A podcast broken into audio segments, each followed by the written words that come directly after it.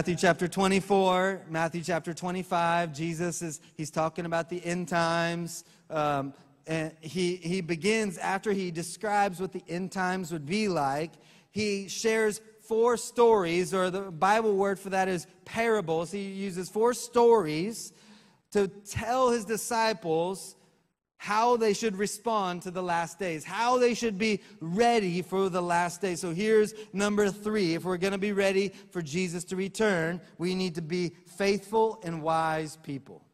If we're going to be ready for Jesus to come back, we need to be faithful and wise. What does that mean? Matthew chapter 24, verse 45, Jesus tells us what that means. He says, Who then is the faithful and wise servant, whom the master has put in charge of, of the servants in his household to give them their food at the proper time? So, in other words, Jesus is saying, Who will be a faithful and wise servant of God who will do what they're supposed to with what they have? That's what he's asking. That's what it means to be faithful and wise. Will you do what you're supposed to do with what you've been uh, given, right? He says, It will be good for that servant whose master finds him doing so when he returns, doing what they're supposed to do. Truly, I tell you, he will put him in charge of all of his possessions. So sometimes we're, we're over here praying, asking God for more.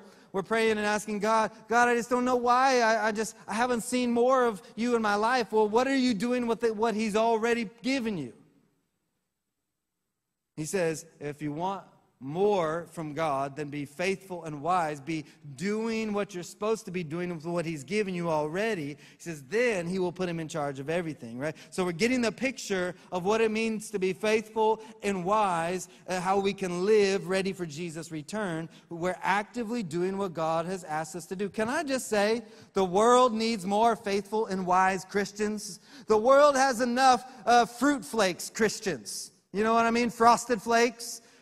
We don't need any more of those. We don't need any more grape nut Christians. We need faithful and wise Christians. Christians who do what they say they're going to do. Christians who show up on time, who don't try to cut out early. Christians who do their very best. Christians who are all in no matter what it costs. In fact, in Psalms 15, the writer says, Lord, who can dwell in your presence? God, who can be in your house? And uh, he, he, uh, one of the things he says over the next couple verses, he says, The one who can be in your house is the one who keeps his word even when it hurts. We need more faithful and wise Christians in this world. Jesus would continue, verse 48. But suppose that servant is wicked. And he says to himself, My master is staying away a long time. And then he begins to beat his fellow servants and begins to eat and drink with drunkards. we know that in the last day, the wise and faithful generation will, will lead many into the family of God. But here we see the picture of the opposite happening, right? Uh, I think it's so interesting that Jesus, he didn't say someone outside of the family will lead people away. He didn't say someone who doesn't know God, someone who's far from God will lead people away into wrong things. No, he's saying in the same language that he's talked about the servant who was faithful and wise. Hey, hello, we are the servant in the story. Us, Christians, followers of Jesus, we are the servant. So he's saying there will be people in the church, there will be Christians, people who confess the name of Jesus who will lead people astray. We've got to be faithful and wise. How are we faithful and wise? Doing what God has called us to do. Are we doing what we're supposed to do with what God has already given us? So, this was a believer. They didn't put what they heard into action. Good sermon today. Thanks for that, Pastor. And then they went right back to the way they were. They, it, the Bible says, don't just be a hearer of the word, but be a doer of the word. We got to put the word to work, put it to practice in our lives. This person, he says they became deceived because they didn't do what they heard and they led others to do the same. Uh, make no mistake, wherever you are in life, you have influence over others. What is influence? Influence is influence. It's affecting other people's lives. So, how are you using your influence? Parents, how are you influencing your children? Sometimes we influence our children by telling them they're going to be just like all the other generations of the past of our family, and that's just all they can ever be. Come on, that's influence. You are influencing them. But what if we begin to influence them by every day, instead of speaking death over them, we would lay our hands on them and bless them and speak life into them and influence them? Hey, you're going to do great things. You're going to go farther than I ever could. We begin to influence them towards the things of God. Come on, somebody. What if, oh, how are we influencing people? Are we influencing people to gossip? Or to honor others? Are we influencing people to answer the call of God on their lives? Or are we influencing people towards comfort instead or to do what makes them happy? Are we influencing others to faithfulness or to selfishness? We are influencing, and how are we influencing? Are we faithful and wise? Look what Jesus said would happen to this person who leads people the wrong way. The master of that servant will come on a day he does not expect, the day, the return of the Lord and at an hour he is not aware of. So he's not living ready for Jesus' return. Y'all see that? Right? He's not living faithful and wise. He will cut him to pieces and assign him a place with the hypocrites where there will be weeping and gnashing of teeth. Another place in Scripture uses that same language, weeping and gnashing of teeth, to describe hell. So he's saying there will be people that miss it because they become deceived into thinking that they are something that they are not right? These people will be so self absorbed, they won't realize what God is doing. They'll be so deceived, they won't understand God's word, and they will end up eternally separated because they think they have faith, but they have no action behind it. And we know James tells us, he says, faith without what? Works. Faith without action is dead. We've got to do what we know we're supposed to do with what God has trusted in. If we're going to be ready, we need to be faithful and wise people. Here's the next one. Number four, if we're going to be ready for Jesus' return, we need to be alert, right?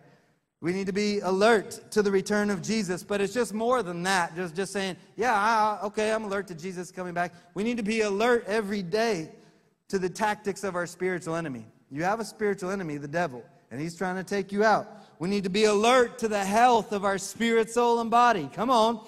You need to be alert to the changing of our world and what's going on so that we can respond and pray appropriately. We need to be alert to what the Spirit of God is speaking to us through His Word. He guides us when He speaks to us through the spiritual leaders in His life. Listen, if we are not alert to the voice of God, we can miss vital instructions. God is speaking all the time. He's giving us instructions. Don't go to that store today. Don't turn down that street today.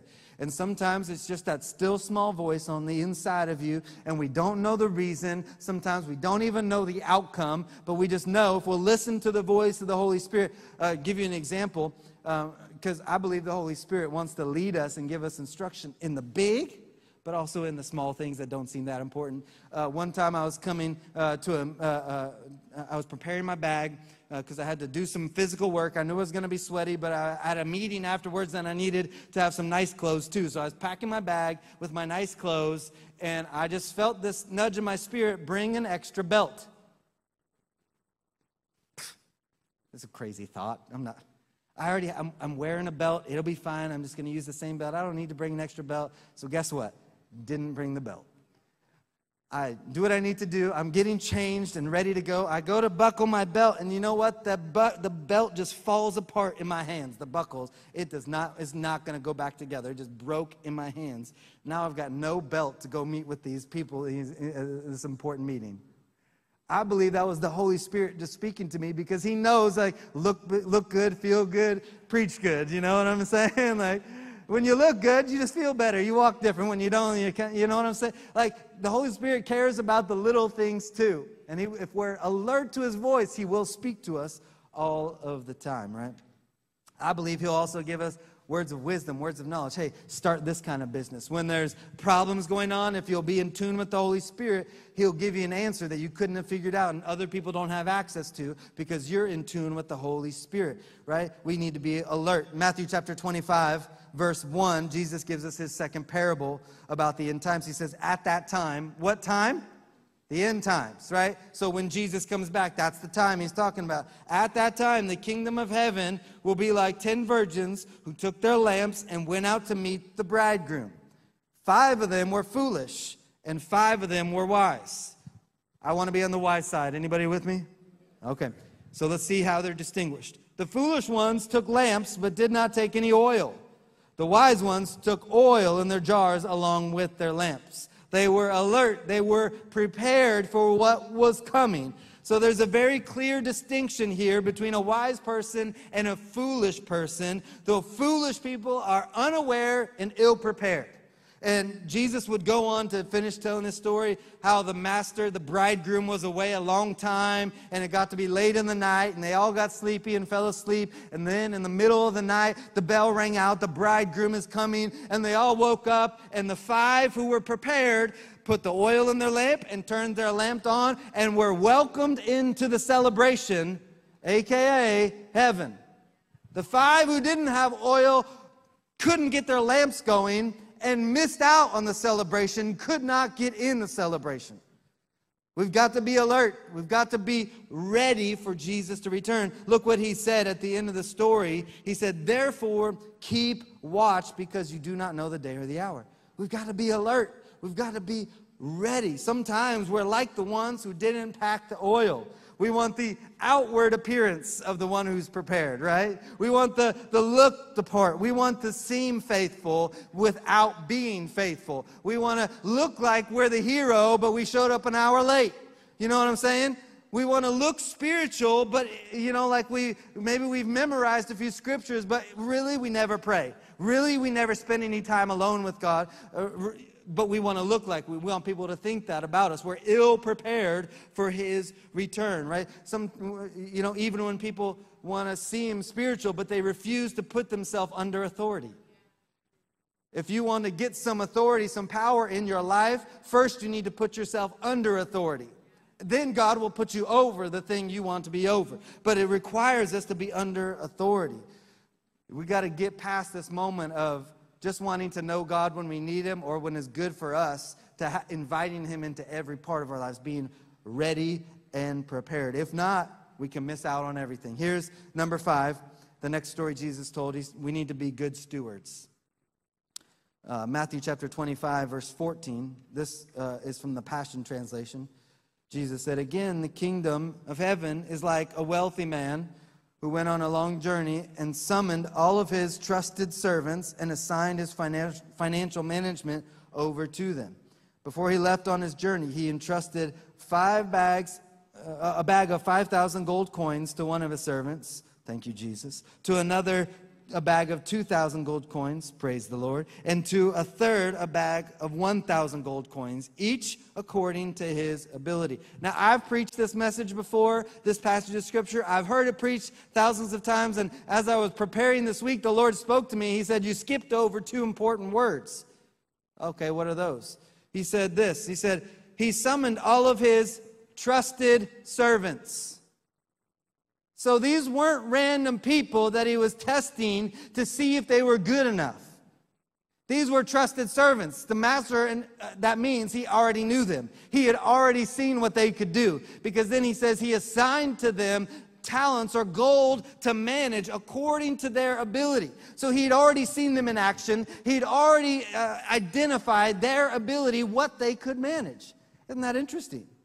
Sometimes we're like, well, I'm not, I didn't get five talents, I only got two. Like, the, the amount that the, that the people received only matters on this side of the story. It only matters which one got five, two, and one when we allow greed and jealousy and comparison and all that. The master didn't care how much each was given, but he gave according to what their abilities were. So, what if instead of just being jealous or complaining about so and so, or I could do better than them, or whatever, I wish I had what they had, we just began to grow in our abilities to do what God has called us to do? What if we just begin to learn to be a better steward of what God has entrusted to us? Come on. They're trusted servants. Are you a trusted servant? So, Jesus goes on. We know the rest of the story. They were each giving something to manage, they weren't giving something to own. What God has given to you, He hasn't given for you to own. He's given it to you to manage, to take care of, to invest on His behalf. So the one with five went out, invested it, doubled the money. That's a good return. right? He, he brought back 10 to the master. The one who was given two went out, invested it, it brought the same return, doubled it, brought back four. I don't know if you got a double your investment, but I would take that if that was me. What's interesting in the story is that the, the one who doubled it to 10 and the one who doubled it to 4 both got the same reward. They didn't both bring the same amount back to the master. I mean, the one guy brought 10. That's more than double of what the other guy brought back, but they both got the same reward. Look at what he said. He said, verse 23, Well done, good and faithful servant. You have been faithful in a few things. I will put you in charge of many things. Come and share your master's inheritance, master's happiness, right? It wasn't what they were giving that mattered, it was what they did, how well they took care of what was entrusted to them.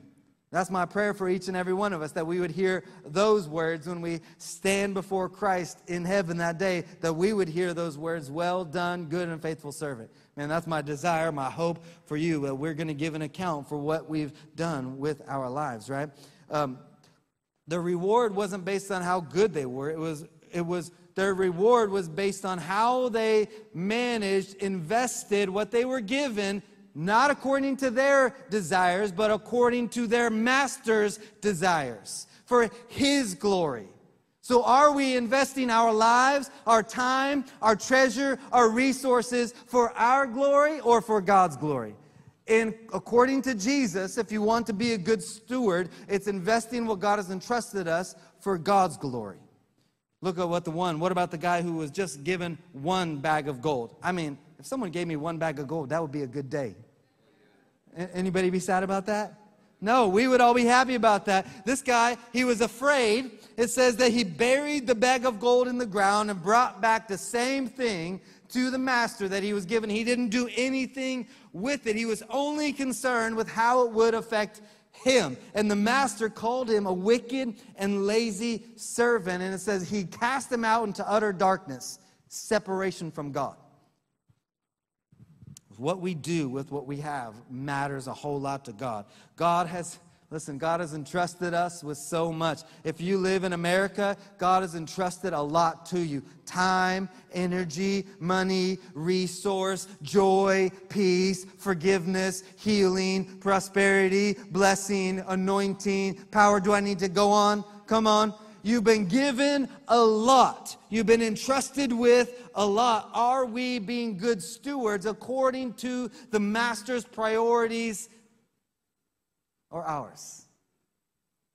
If we want to be a good steward, it will take a risk of stepping out in faith to use what God has entrusted us to bring honor and glory to Him. Here's the last one today. If we want to live ready for Jesus to return, we need to be about the Father's business. We can do a lot of things in life, but the only things that really matter are the things that affect eternity. Jesus would tell us his fourth parable, Matthew chapter 25, verse 31.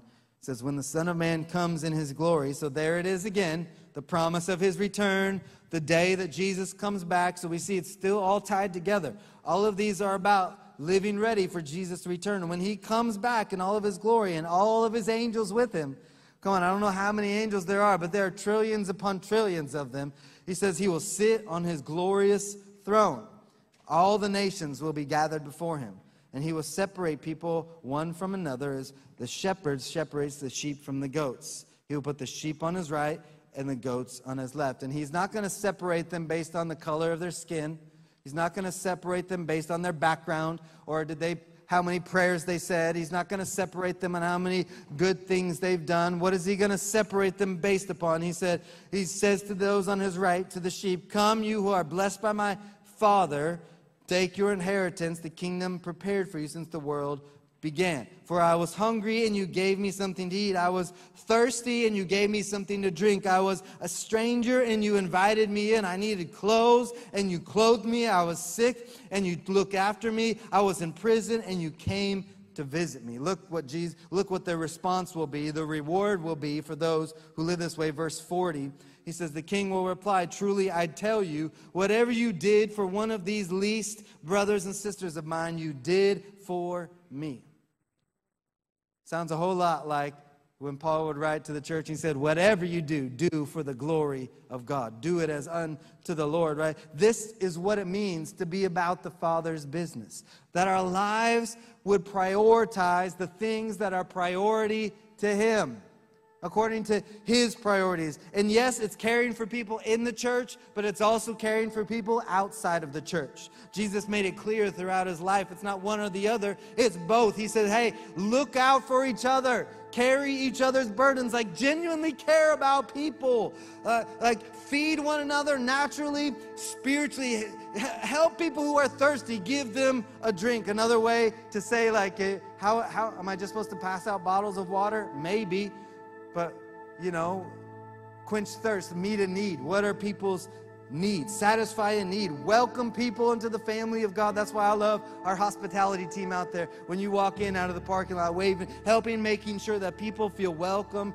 in this place because this is a joyful place to be, a welcoming place because no one is too far for God's grace to be available in your life. It's never too far. It's never too late with God. That's why we're going to be the friendliest church in all of Central Florida, so that anyone who, who feels like there's even a chance has the ability to come in to satisfy a need. He says to those who are sick and in prison, that's why Jesus said, You'll lay hands on the sick and see them recover. I believe that's naturally that we will be we'll be able to pray for people who are sick and see healing come into their lives. But it's not just the sick in the body, but it's the sick in the soul, sickness of mind. I mean, people talk about mental health. And when was the last time we spoke life into somebody, stopped to pray for somebody that needed mental health help, right? To be help their minds to be renewed. It's helping the physically sick, those who are in prison, those you know, uh, physically in prison, but uh, so many people are walking around in a prison and they're not in jail. They're bound up in fear. They're bound up in addictions. They're bound up in, in hate. They're bound up in unforgiveness. They're bound up in greed. And God has anointed us to go around and be the ones to be about His business so that we could bring freedom, so that we could bring life. Aren't you glad He did it for you? He didn't do it for you so it would stop with you. It's a, it's a passing on of the anointing so that someone else could experience the goodness and the freedom that you have. That's what it means to be about the Father's business. In fact, that's why God put His Spirit inside of you. Let's get to our feet today. I want to read a passage of Scripture. One of my favorite passages of Scriptures is found in Isaiah chapter 61.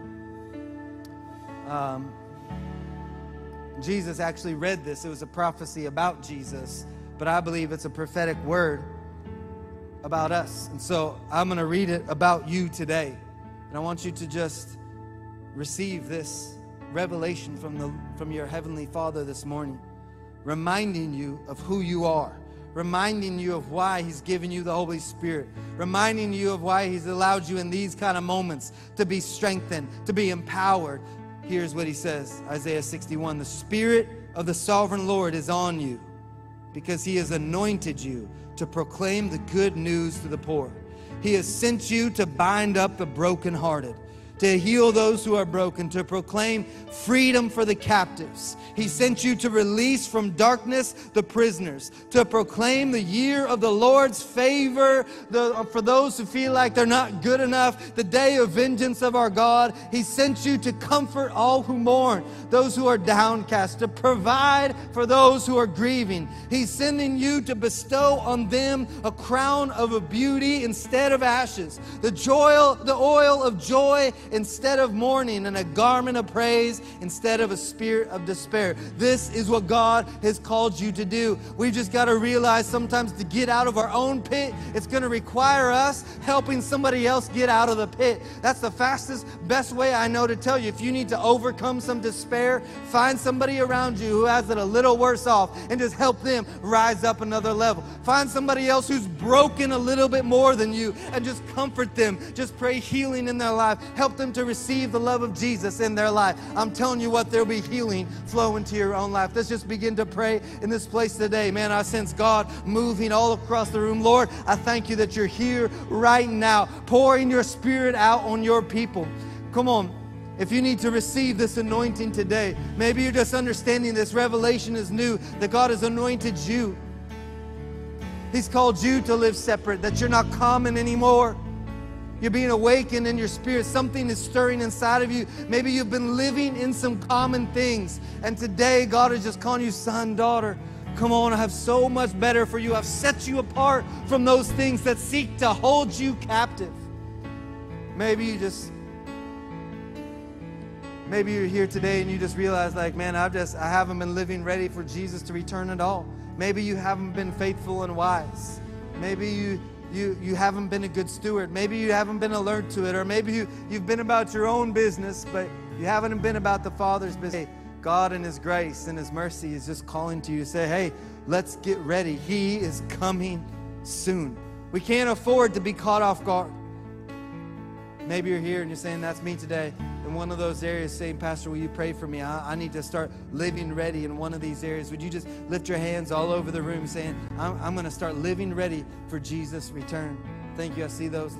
Lord, I thank you that even right now, moving in your sons and daughters, Lord God, helping us, Lord God, that we could walk free from the things that have set, sought to keep us captive, Lord God. I thank you just for the spirit of holiness, of set apartness coming on your people, Lord God, that we don't have to be the same as everybody else, that we can choose to look a little different, to talk a little different, to sound a little different, because we are carriers of your anointing. Lord, I thank you for that. I thank you, Lord God, those that have felt like they weren't good enough to be your voice, that they that they didn't know enough, Lord God, to help those who are in despair or those who are broken. I just thank you that that, that is being broken off of your life today. You are the one God has called. You are the one God has anointed and put His Spirit in for this time to help people in your life be ready for the return of Jesus. So, Lord, I thank you for moving in us in deep ways today, that we would not leave this place the same. But today, God, we would leave this place ready for your return. Lord God, that we would we would live alert paying attention, prepared for you to come back. That we would be those who use our life, use our voices to share with those around us. Lord God, to help others to know that they need to be ready for Jesus to return, to share your love with them so that they could come to know you. So I thank you for your anointing filling us up in this place today. Maybe you're here in the house and you say, Pastor, that's good, but if you're really honest, you're at that first starting point where you're not ready for Jesus to come back at all. Could be that you don't know him. You, you've known the church things, you know the Bible stories, you know a couple things, and you've tried to be a good person, but really, none of us could ever be good enough on our own to be able to come to God. We couldn't. That's why Jesus came. There was a problem. Sin was in the way. And if you want to pay for your own sin, you can. But sin is only paid for with death. And if you die without Jesus to pay for your sins, man, it's eternal separation from God. But Jesus came. He died on a cross. He was risen from the grave, resurrected, so that you could have this opportunity right now to be able to give Him your life, to say, Jesus, I need you. I can't do this. Uh, will you be the Lord of my life? If you're willing to say Jesus is the Lord of your life and believe in his death and resurrection, the Bible teaches us, man, that in that moment you are made brand new. That's the only way. The only way to God is through Jesus. It's the only way. And today, if you say, I need to give my life to God, I need to get right with Him, or maybe you need to give Jesus your life the first time, or you need to come back to Him because you've known Him in the past, but you've walked away, today is your day. And just right where you are, no one's going to embarrass you or call you out, but you're saying, Pastor, that's me. I can give my life to Jesus today. Would you just lift your hands all over the room say, That's me. I'm giving my life to Jesus today. All right, thank you. Can we pray out loud, church, all together with those that are making this prayer their own so that no one is praying alone? Would you repeat after me today? Heavenly Father, thank you for loving me, for sending Jesus to die in my place. Today, I confess Jesus is my Savior. Thank you for making me new and filling me with your Spirit so that I could live for you. Come on, let's rejoice a little bit. Let's make a little bit of noise. If Jesus has made you new, come on, thank you, Jesus. Praise you, Lord. Hallelujah. You're so good, God. Thank you, God. Are y'all ready? Come on, Jesus is coming back. We're going to live ready every day. Come on, so before we head out of here today, let's take a moment to rejoice, to thank Jesus for setting us free, because He's made us free. Amen. Let's sing and worship today. No weapon formed against me will overcome. The enemy is defeated. Jesus is Come on, from the front to the back, sing it out. No weapon formed against me will overcome the enemy is defeated. Jesus has won. Come on, just sing it out.